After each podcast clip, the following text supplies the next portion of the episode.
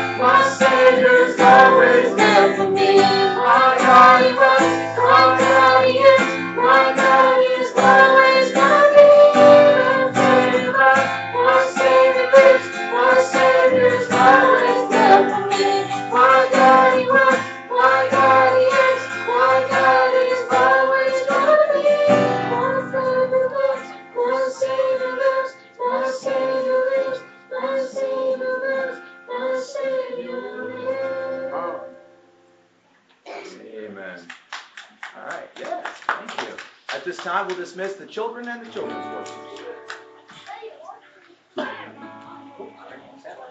See you kids. Adios. Don't worry about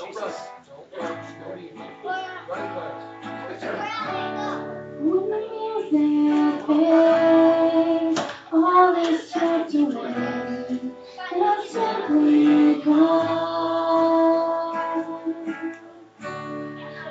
Just to something not to learn that bless your heart. I'll bring you more than a song, for a song in itself is not what you have required. You search much deeper within, through the way things appear.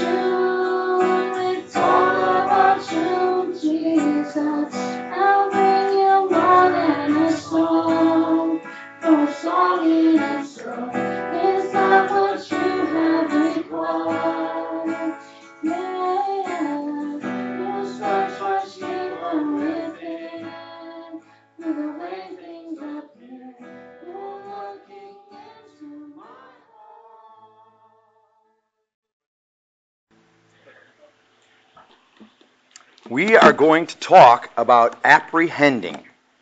Apprehending. Can someone define the word? We lost Josh, so we will not get the. We will not get the. Uh, we lost Josh. We will not get the literal definition of the word. But everyone want to define the word apprehending for us. You don't got to look it up. Just tell me what it means. Yeah. Capture, seize, right? So you hear like the police apprehended a suspect, right? So we're going to talk about apprehending. Did you know the Bible talks about apprehending? It does. So if you have a Bible with you, flip with me to Philippians chapter 3. Thank you, Jesus. Amen. This is His Word. We're going to read uh, chapter 3 by the time we're done, uh, all the way to the end. But it won't take long. Don't freak out. It'll be all good. We're going to go. We're going to do great on time. All right. So we're reading 3, beginning in verse 1. All right. Oh, somebody, somebody took your extra one? oh, good job. Sorry, Caitlin. All right. I'm going to read. I can hear out my left side, so I'm going to read. That way I can break it down as I go. Do you need something? Okay. All right. So he says, Finally, my brethren, rejoice in the Lord.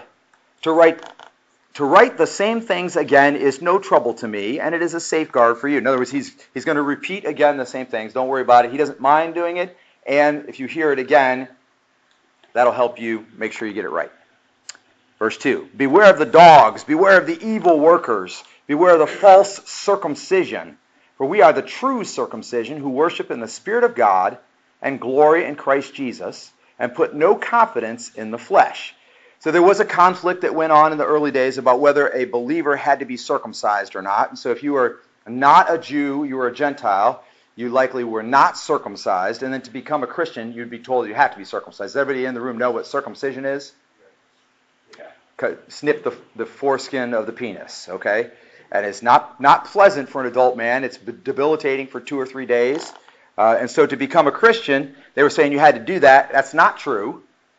But it was obviously making it very hard on new Christians, right? Because all of a sudden they had to go through this ritual that never should have had to been. Paul's saying, Beware of them. Don't worry about that. That's a false teacher. We are the true circumcision. And if you were around back in the day when we went through the entire book of Hebrews, we studied that for several weeks in a row. And true circumcision is not of the body part, but of the what? Say the word. The heart. The heart. That's right. True circumcision is not of a body, physical body part, but of your heart as a person. Okay? So what he's saying is, beware of them. Don't worry about them. We put no confidence in the flesh. Remember that phrase, no confidence. Although I myself might have confidence even in the flesh. So he's saying, oh, there are things about me that would make me good. Uh, if I wanted to do that, I probably could. If anyone else has a mind to put confidence in the flesh, I far more. Circumcised the eighth day of the nation of Israel, of the tribe of Benjamin, a Hebrew of Hebrews, as to the law, a Pharisee, which means a teacher of the law and somebody who knew it very well. As to zeal, it means like energy or pursuit of God. A persecutor of the church. So he was working for the Jewish church to persecute Christians. He had so much zeal and excitement for God, he was going all over the place and persecuting Christians when they thought that that was wrong. As to the righteousness which is in the law, found blameless. So he'd say, in other words, under the law, he was found blameless. He did everything he was supposed to do. But whatever things were gained to me, those things I have counted as loss for the sake of Christ. So even though he was all that, right? If you could, in that day, if you could say you were all those things, you were like a devout Jew. That's really powerful. They were, he was everything he was supposed to be. And he said, I count all that as loss. More than that, I count all things to be lost in view of the surpassing value of knowing Christ Jesus my Lord, for whom I have suffered the loss of all things. Count them but rubbish, that means garbage, in order that I may gain Christ. So all those things I had, I have given up that I might gain Christ, and may be found in him, not having a righteousness of my own derived from the law. In other words, I don't have any like set points or rules to prove that I'm good, right? I have a righteousness in Christ, is what he's looking for. Um, and he says, I'll, start back in 10. That I may know him and the power of his resurrection and the fellowship of his sufferings, being conformed to his death, in order that I may attain to the resurrection from the dead. His goal eventually was to be resurrected from the dead. That means to go to heaven, right? We want to spend eternity with God. That's the goal. Not that I have already obtained it. This is where it's interesting. Or have already become perfect. So he's saying, he's saying I haven't already seized it. I haven't already grabbed it, right? I haven't already ap- apprehended it or have already become perfect. But I press on in order that I may lay hold of that. In other words, that I may apprehend it, that I may seize it, that I may take it, that I may lay hold of that, for which also I was laid hold of by Christ Jesus. And Jesus seized me. Now I press on in order that I may hold on. I may lay hold of that for which he held me, right? So he took me. Why did he take me? So I can be with him in a right relationship forever. Now I press on so that I can also take hold of that which he took hold of me for. That's what he's saying. 13. Brethren, I do not regard myself as having laid hold of it yet. In other words, I haven't seized it yet. I haven't apprehended it yet. But one thing I do, forgetting what lies behind and reaching forward to what lies ahead, I press on toward the goal for the prize of the upward call of God in Christ Jesus. In other words, I'm not worried about all that what happened before. I am pressing on. The call of God in me is to, to, to that goal, to press on to that goal in Christ Jesus. Let us therefore, as many as are perfect, have this attitude.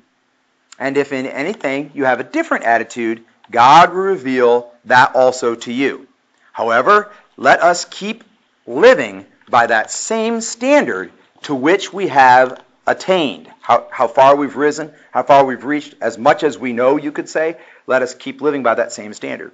Last verse for now. Brethren, join in following my example and observe those who walk according to the pattern you have in us. So, we understand that those first 16 verses are explaining how to live as a Christian, how to walk as a Christian. I know it's convoluted, right? You got to break it down a little bit, so we're going to do that. So he's saying that there were these people who were making Christianity or being a Christian out to be something more. They were evil workers, doing wrong, causing people to mutilate themselves for Jesus. And he said, Beware of that. Let me tell you what's right. Okay? I could say in my flesh all these good things about myself. I was all of these things. But I give all that up to be the one good thing, which is the thing Jesus purchased for me.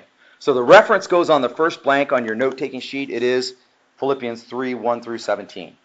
1 17. So if you put P H I L like Phil, and then 3 colon 1 17. That's what goes on the first part there. So the first thing that you see in this text, if you didn't, if you didn't see it, here it is. Let me just make it plain. He's talking about focused living. Okay?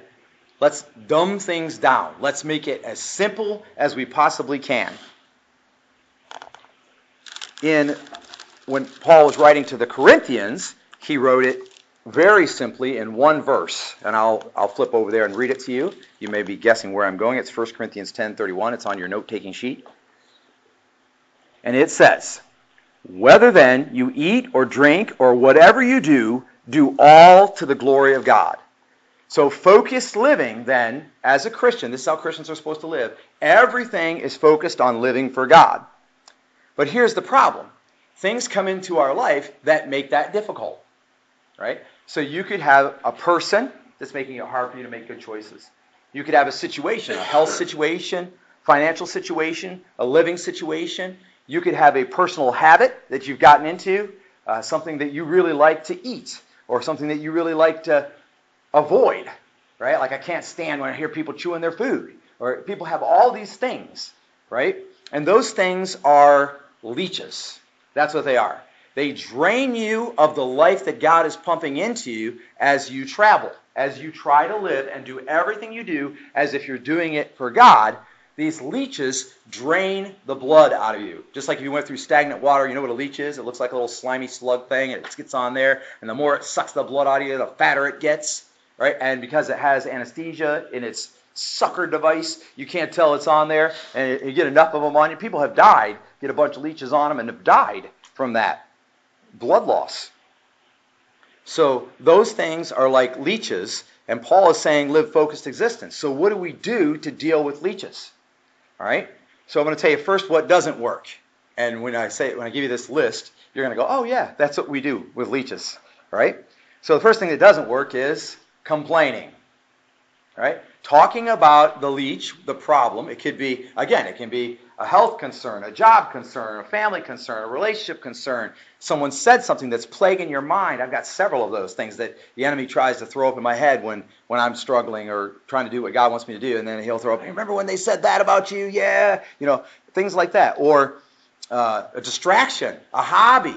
You really like to play on your phone. You like to do reels. You like to do TikTok. You know, it could be anything like that. And then it it's slowing you down and complaining about it. And this is what people do. Yeah, you know, I know I should study my Bible more, but I just can't stop watching TikTok. Or I just can't stop.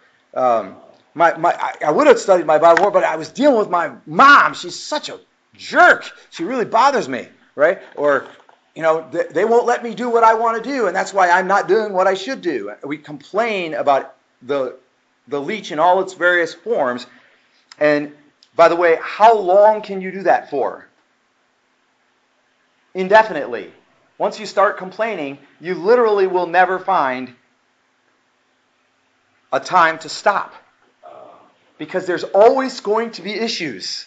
There's always going to be leeches. So complaining does not deal with leeches. If a guy goes through a path of leeches and he comes up out, he's got three, four leeches. Like, ah, I got leeches. Ah, I got leeches. I have leeches sucking my leg right now. I feel terrible. I'm getting, weaker by the minute, man. I'm to die here. Bob, I got leeches on me right now, right? And they, they're like, well, just cut the leeches off or burn them off or what? Do something. Do something. You're going to die. Like, I, I can't. I have leeches. Well, that doesn't work that way, right? You will complain until you die. Complaining is never going to get the leeches off. And it's the same way with the stuff that gets in our life that slows us down or sucks the life out of us as we try to follow God and, and focus. Remember, it's about focused living. Okay? Clearly, what that was the first blank. Clearly, what also does not work is leaving them there, like ignoring them. And the next two blanks are not, not leaving them or ignoring them. Those things do not work. You leave them there or you ignore them, they will still kill you. Okay? Now, a person can live with just one leech for a very long period of time. And a relatively healthy person could live with like three leeches on them for quite a while, right? So what happens is that healthy person gets one leech and they're like, it's okay, I'm still focused on God. I'm not gonna worry about that. Focused on God. It's yeah, that bothered me a little bit that it's there. I'm thinking about it in the back of my mind, but I'm focused on God, so I'm ignoring the leech. And the leech is still. You know what happens?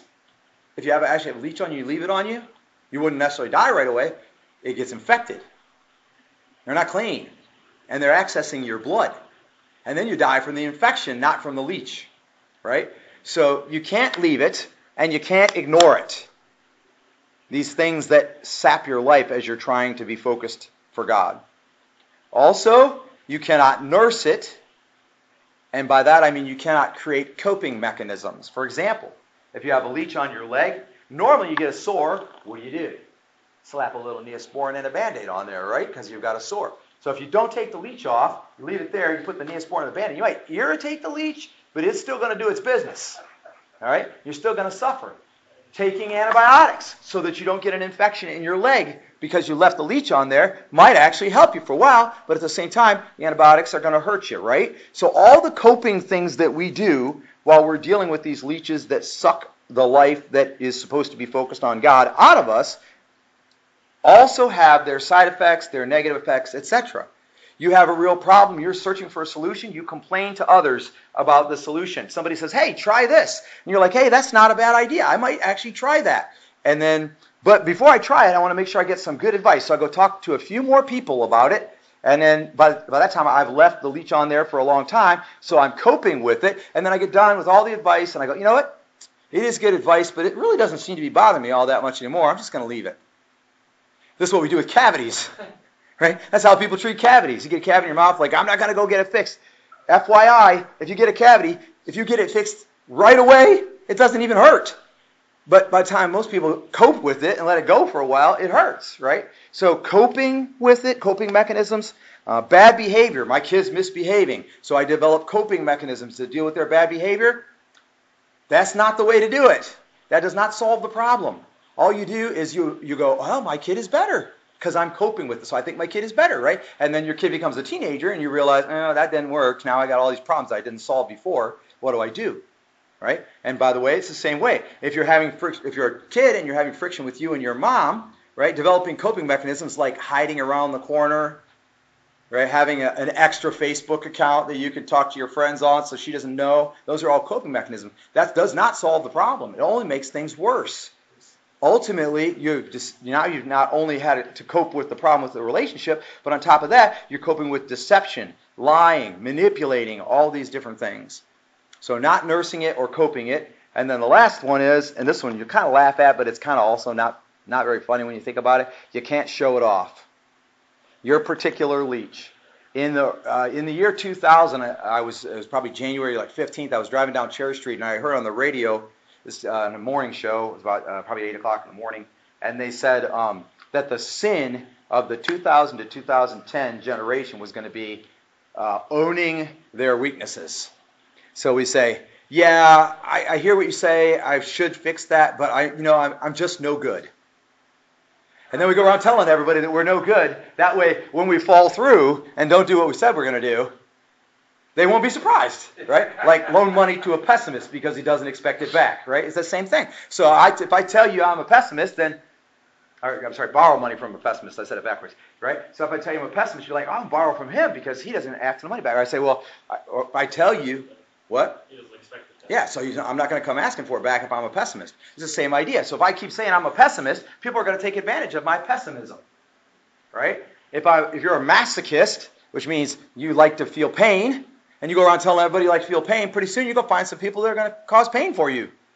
And now you, that leash that you had that was slowing you down, it was a problem because you're a masochist. That's not good. That's a mental condition, right?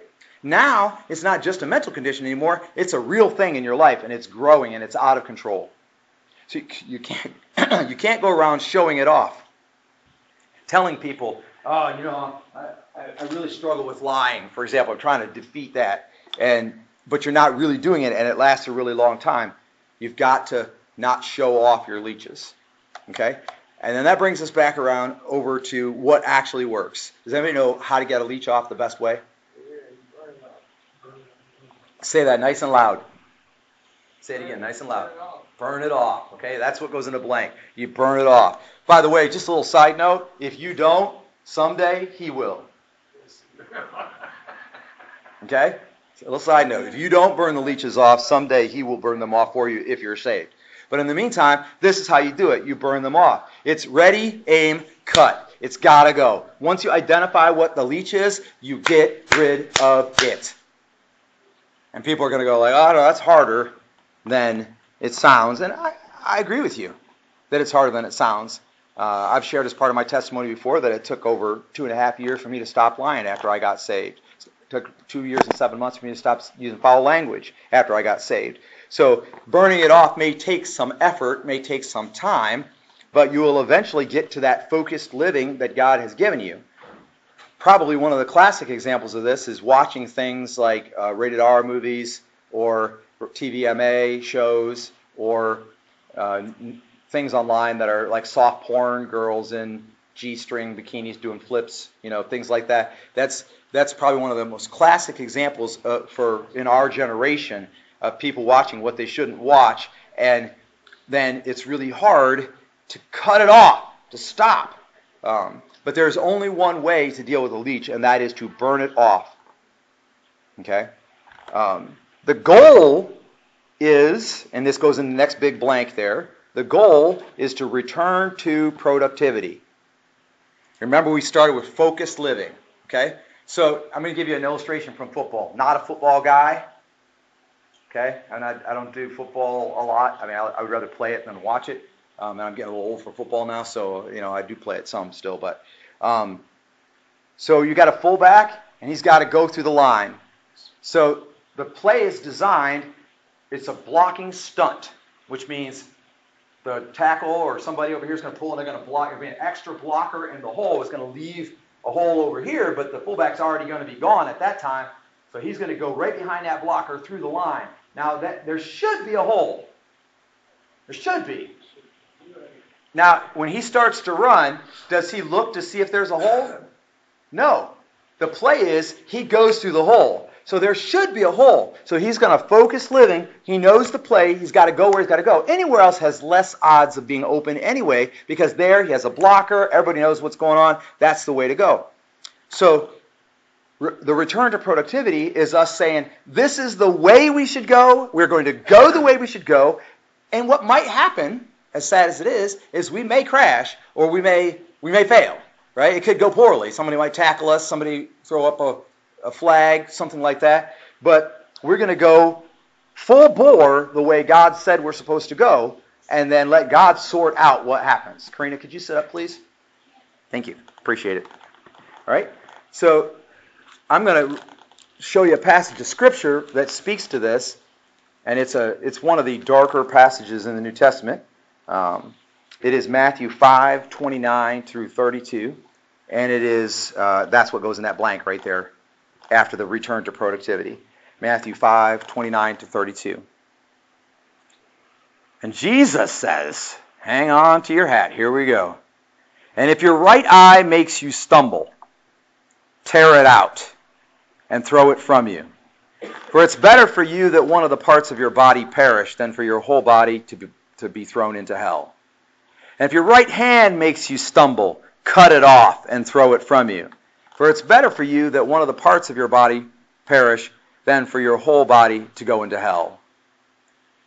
And it was said, Whoever sends his wife away, let him give her a certificate of divorce. But I say to you that everyone who divorces his wife, except for that cause of unchastity, makes her commit adultery. And whoever marries a divorced woman commits adultery, and he goes on. And if you didn't catch it, this is in the part of the scripture where he's saying it's in Matthew 5 as part of the Sermon on the Mount, where they had made a bunch of excuses for not doing things right, and then he's going to go through and he's going to whack them to smithereens. He's going to tear them apart. There, he's going to say there are no excuses. He says this focused living. Let me tell you exactly how strict this is. Okay? Now, is he saying somebody should actually cut off their hand? Is he? No, he's not. You know why you know that's not the case? You know that's not the case because you're created in the image of God. Right? Self-mutilation, self-mutilation of any kind would be wrong. So then, what's the figurative language actually mean? Now, is there a place in which a person probably should cut their own hand off? Could that ever happen? Yeah, it could, right? So like your your your hand gets stuck in a grinder that could tear you up completely, and if you don't take your, it'll take you. There's no one to save you. Your whole body's going in. But if you take your hand off, you can survive. Gangrene is set in in your arm. It's as far up as your elbow, and you're backwoods somewhere far away from medical help. There's nothing you can do. By the way, if you get to the hospital, that's probably what they're going to do anyway. So they take the arm off above the gangrene so it doesn't get your heart and kill you. So there is a time, right? So that's the kind of imagery that he's using. But he's saying you should never self mutilate, but that's how important this focused living for Jesus is, right? So what you do is you say, I'm going to do all things I do as if I do them for the Lord, and anything that gets in my way is grist for the mill. It's a leech. It's got to be burnt off, all right?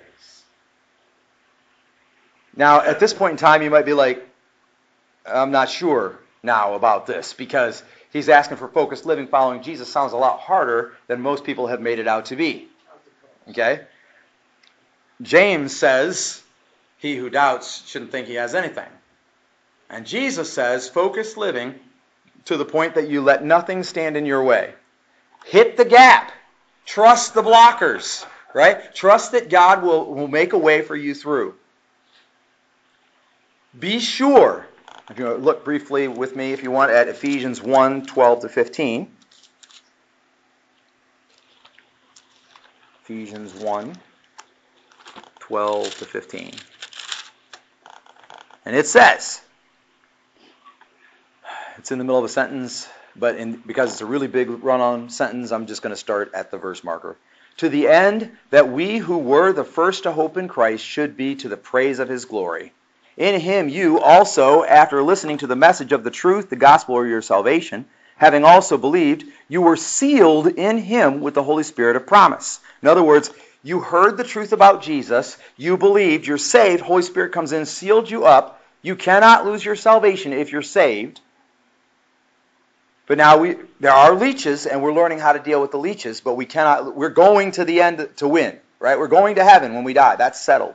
14 who is given as a pledge of our inheritance, that's talking about the Holy Spirit, with a view to the redemption of God's own possession to the praise of glory. It's settled. It's done. The blockers will be there. Then 15 he says, For this reason I too, having heard of the faith in the Lord uh, in the Lord Jesus which exists among you and your love for all the saints, do not cease giving thanks for you while making mention of you in my prayers. See, he had heard about how they had decided to live for Jesus and how they were not letting anything stop them from living for Jesus. And that's what people should be able to hear about us. So, this passage then, how is it about apprehending? Remember, we're having a, this whole thing is about apprehending. Anybody want to take a stab at it? What we've been talking about, how is it about apprehending? Remember in the first passage that we read, Philippians 3, he said, I have not yet what? Let's just say apprehended it, right? I haven't reached it yet, but I strive to apprehend it for the same purpose that he apprehended me, right? And then if you look briefly at 1 Corinthians 4 7, and hang tough, I know it's, it's warm in here and we're, we're long into it. We're almost done. You're doing great. 1 Corinthians 4 7.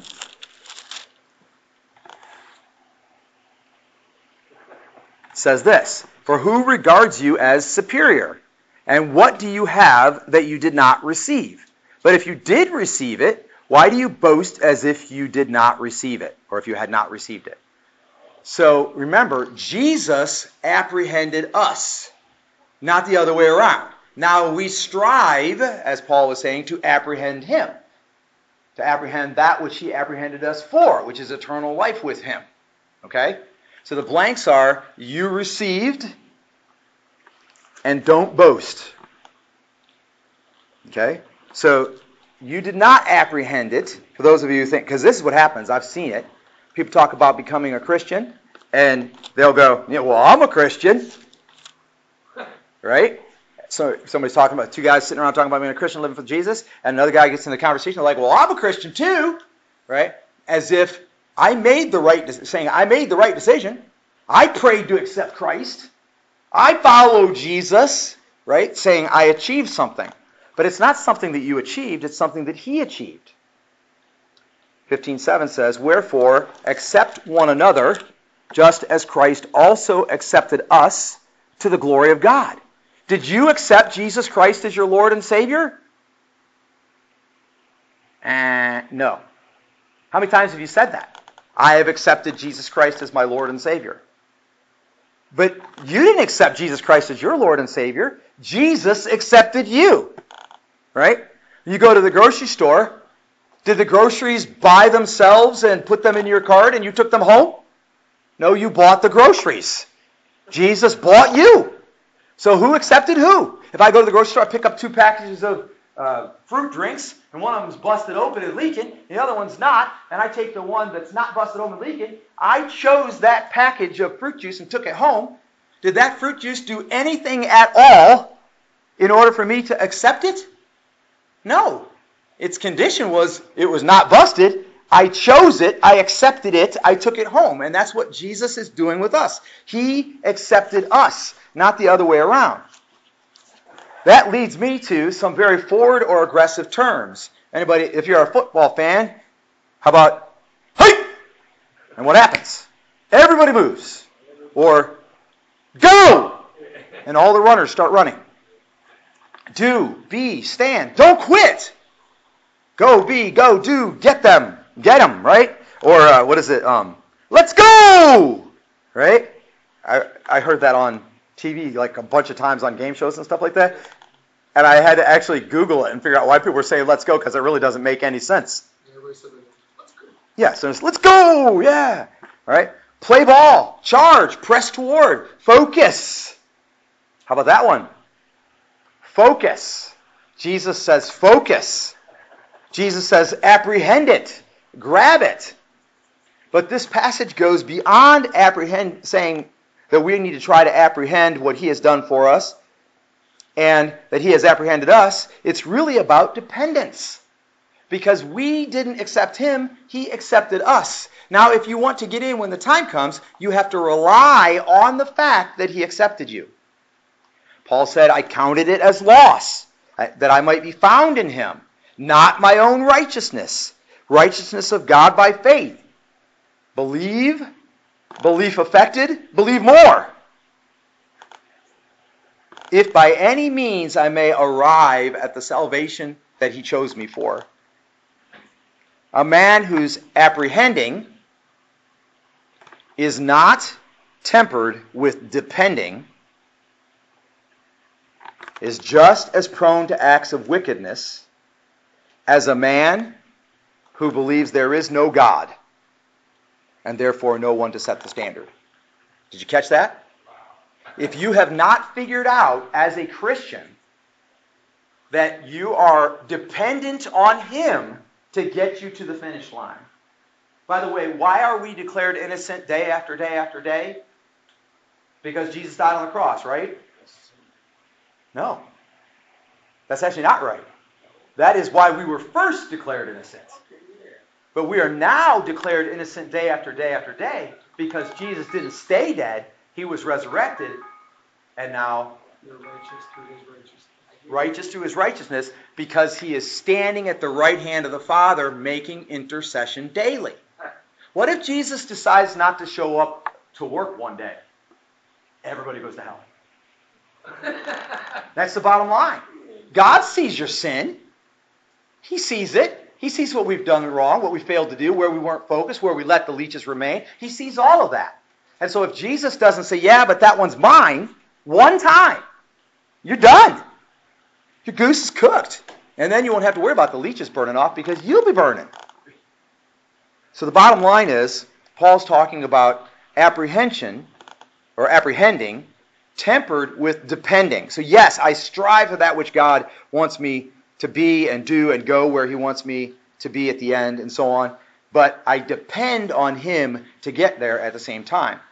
So, three types of men. The first guy is a guy who uh, has no God, or no real God, right? Has the wrong God, possibly. And he says, I can do whatever. The blank is whatever. I can do whatever society will tolerate or whatever I'm willing to take the lumps for. Cop didn't see it, I didn't do it. Oops, cop did see it. Oh, I got a ticket. No big deal. I'll do it again next week, probably. Right? So they'll do whatever society will tolerate or whatever they're willing to take the lumps for. That's the kind of man that Paul was talking about with the wicked dogs that do evil. Man number two, having been saved, so he believes in Jesus Christ as his Lord and Savior. Jesus has accepted him, made him a follower. But he says, so whatever I do now, right? Meaning, because I'm saved, whatever I do now, I'm safe. Whatever punishment I face here or whoever I hurt, I'll be in heaven anyway, so I can do whatever I want to do now. So the first guy says, whatever society will tolerate. And, the, and this guy says, I'm saved, and so whatever I do now, I'll be okay. And then there's man number three. He's like, Paul, this man is informed by this scripture, having seen the life, the death, the resurrection of Christ in his mind's eye. He realizes that God has expectations and that uh, they are expectations that on his own he cannot meet. Right? So I'm going to strive, but I, I will fail. I will make mistakes without Jesus' help. So these are expectations rightly, God has those expectations on us. And then we say, I see them, but on my own, I'm not going to make it. I can, I can just tell. It's, it's too hard to never lie right? It's too hard to never steal. Too, now, we, are, we already did it before we got saved anyway, so surely we were not going to make it. But even if we're trying now, there's still going to be something that we're going to do. If we get, get it almost all right, we're sure that we probably won't get it all right.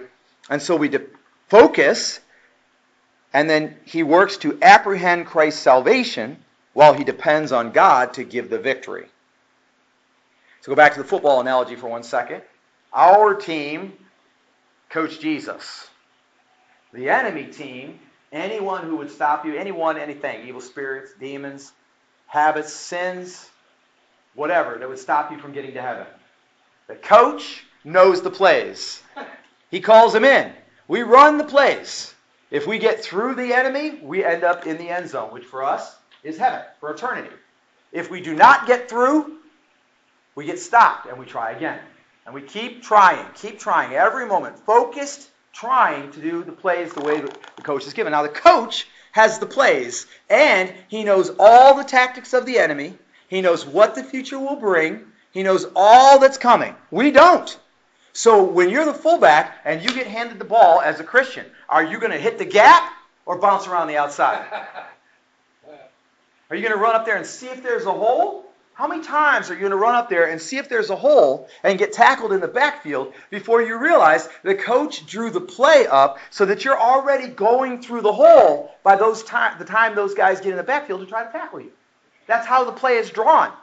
And so if you stay in the backfield, you'll get tackled. But if you go through the hole, you're going to make yards. That's what Paul was saying. Be the kind of person informed by this scripture now. Be the kind of person you've seen life, death, the resurrection of Christ in your head. Now, you weren't there, but in your head, you saw this. And you realize God has expectations of me. And these are things that on my own, I probably won't meet them. But I'm going to focus my life and give it my best effort. And I'm going to work to apprehend, that means to seize the salvation. And then I'm going to depend on God to give me the victory. That's what Paul is calling us to. And in case you think I got this all wrong, 18 through 21. Philippians 18, 3, Philippians 3, 18 through 21.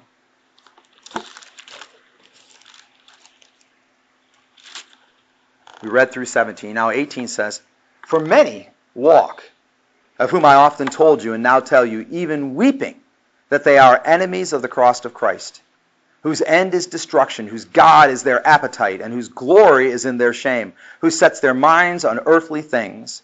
For our citizenship is in heaven from which also we eagerly wait for a Savior, the Lord Jesus Christ, who will transform the body of our humble state into conformity with the body of His glory. In other words, He's going to make us like He wants us to be when it's all said and done. By the exertion of the power that He has, even to subject all things to Himself. What can stop Him from saving you if He wants to do it? Nothing. As long as you're willing and submitting and letting Him, He'll save you. The question is going to be like, what's your life going to be like before you get there? Are you going to have a bunch of leeches sucking you dry and you're about to die, fall, falling, failing in sin, worthless like an Are you chasing after the things of the world? Always empty inside, even though you should be filled with the Holy Spirit? No, don't do that. He will do it. We look forward to it, and we will strive to be His until He comes and once and for all makes it done. That's what Paul's talking about. What have you apprehended today? Have you apprehended that Jesus Christ died on the cross to apprehend you? And that he apprehended you for an eternity with him in heaven in a right relationship? And most of what happens between now and then is going to be about things, situations, evil spirits, whatever, trying to slow you down, trying to take the joy out of your life, trying to take the success and the fruit and the goodness out of your life. That's what it's all about. You say, well, it really bothers me when. When are you going to just stop being bothered by that? You're going to heaven for crying out loud. Jesus is running the team. If you run that same play, use that same analogy, and you hit the gap, and there's a linebacker there, and he knocks your socks off, and you're in a hospital for a week and a half, are you going to then complain about Jesus from that point on that he gave you the play that ran you into the linebacker that almost broke your neck? Or you're going to get right back on the team that eventually goes to heaven and has an eternity with God. Yeah. That's why complaining doesn't work. Because the coach is running the show. And by the way, Paul was martyred for his faith. Paul died, as did almost all of the disciples for their faith. And if you're living this focused living, there is a small chance, it's just a small chance because of the day that we live in, but there is a small chance that you might die for your faith. But if you do, you'll punch right through to that which he apprehended you for. And that's what you want. Let me pray for us that we would learn the lesson of focus and realize these methods that we were trying to deal with our leeches with, it's not going to work. And instead, burn them off. Focus living. All that I do, I do for God in order that we cannot be stopped and He'll take us through. Father in heaven, I praise you. I praise you for settling the matter like nobody else can.